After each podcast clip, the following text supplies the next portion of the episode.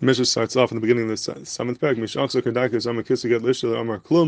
And then the Mishnah continues and says, Nishtatik, if a person is nishtatik, he's not able to speak. Varmulay Nichtav would already got to your wife, and he moved his head, but can I say Amar So based on the movement of his head, if we understand that he meant to say the word yes, you're able to write a get for his wife. So what does this word behirkin beresha mean? What does it mean behirkin? So Rashi says behirkin is hita. He moved his head, like the pasuk says v'yet shamayim So the pasuk in Tehillim says v'yet shamayim he uh, moved the Shemaim, he lowered the Shemaim. The Targum is Va'arkin. So we see Va'arkin, Hita is the Lashon, Harkan is Lashon Hita, which means to move. He moved his head to show that he means hey. The Taisyan asks Gavaldik Akasha. He says, why does Rashi have to go bring a pasuk in Tehillim to show that Harkana means Hita?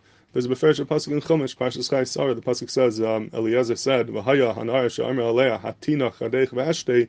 The nar that I ask her, hatina kadech, you should move your tilt your kad and I should drink.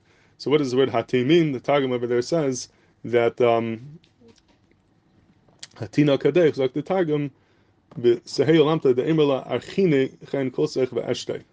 Targum of Vahati is Archine, it's Lashon of Harchana. So we see Beferish in, in the Torah already, Chayesar, that Hataya, Harchana is Lashon of Hataya. Why does he have to go all the way to a Pasuk in Tehillim to show that Hataya is the Lashon of, of Harchana?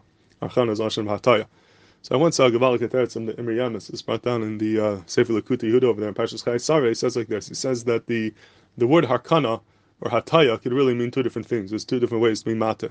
You could um, move your head or move the thing from side to side, or you can move it up and down. Right? It could be either one. Either either way, it could be called a Hataya. So he says that that's why Rashi had to go out of his way and bring this pasuk in Tehillim of V'yet Shemayim, because V'yet means it's a Hataya milamal lamata. That we find when you move something milamal lamata, it's called a Hataya.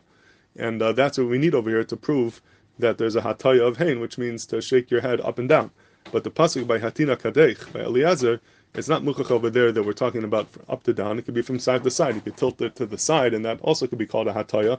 So you only have a raya that moving something from side to side is called a hataya, but you don't have a raya that milamal lamata is called a hataya. In the pashas over here, when we need a hataya of hain, the derech ilam is when you mean yes, you shake your head up and down. You move it up and down. When you mean la, you move it from side to side.